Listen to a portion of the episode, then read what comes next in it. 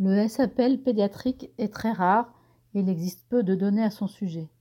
Il survient préférentiellement entre 9 et 14 ans et peut survenir à tout âge. La teinte révélatrice la plus fréquente est la survenue d'une thrombose veineuse, le plus souvent d'un membre inférieur. L'accident vasculaire cérébral représente la manifestation la plus fréquente de thrombose artérielle.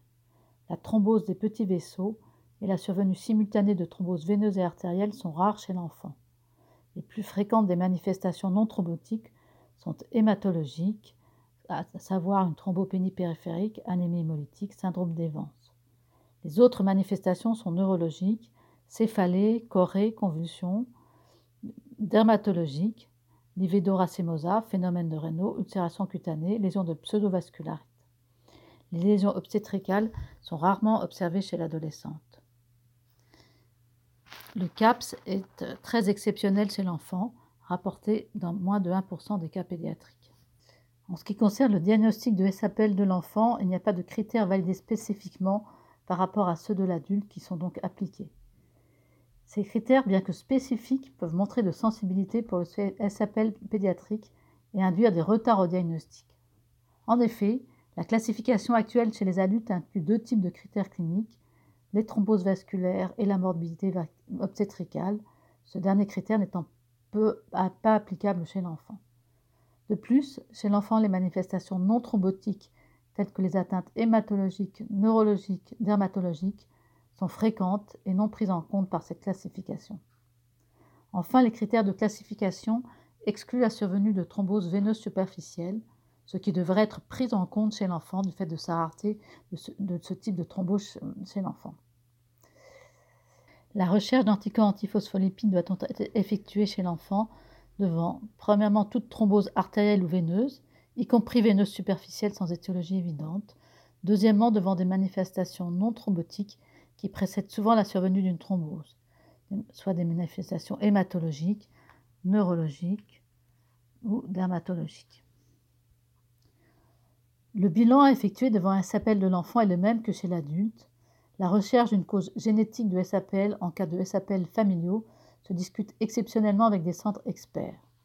En effet, quelques cas de SAPL familiaux ont été rapportés. Récemment, une mutation du gène IKZF1 a été identifiée comme une cause d'auto-immunité et de SAPL familial. L'évaluation clinique et biologique est la même que chez l'adulte. Nous aborderons maintenant le cas particulier de la mise en évidence d'anticorps antiphospholipides isolés sans manifestation clinique chez l'enfant. La mise en évidence d'anticorps circulants de type lupique isolé est rencontrée chez l'enfant, notamment au cours d'un bilan euh, préopératoire. Ces auto-anticorps sont le plus souvent transitoires, induits par une infection virale ou bactérienne ou une vaccination. Ils n'ont pas de caractère pathogène en général, notamment chez le jeune enfant.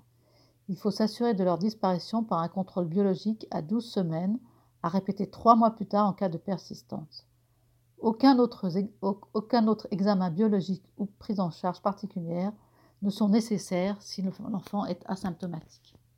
Enfin est abordée la situation de nouveau-né de mère ayant des antiphospholipides ou un syndrome des antiphospholipides.